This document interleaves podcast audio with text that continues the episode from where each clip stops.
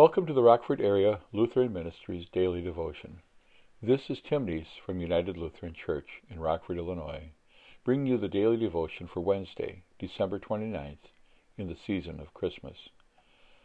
A reading from the third chapter of 1 Corinthians, beginning with the 10th verse. According to the grace of God given to me, like a skilled master builder, I laid a foundation, and someone else is building on it. Each builder must choose with care how to build on it, for no one can lay any foundation other than the one that has been laid. That foundation is Jesus Christ. Now, if anyone builds on the foundation with gold, silver, precious stones, wood, hay, straw, the work of each builder will become visible, for the day will disclose it, because it will be revealed with fire, and the fire will test what sort of work each has done.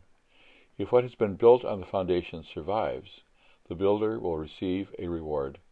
If the work is burned up, the builder will suffer loss. The builder will be saved, but only as through fire. Do you not know that you are God's temple, and that God's Spirit dwells in you? If anyone destroys God's temple, God will destroy that person. For God's temple is holy, and you are that temple.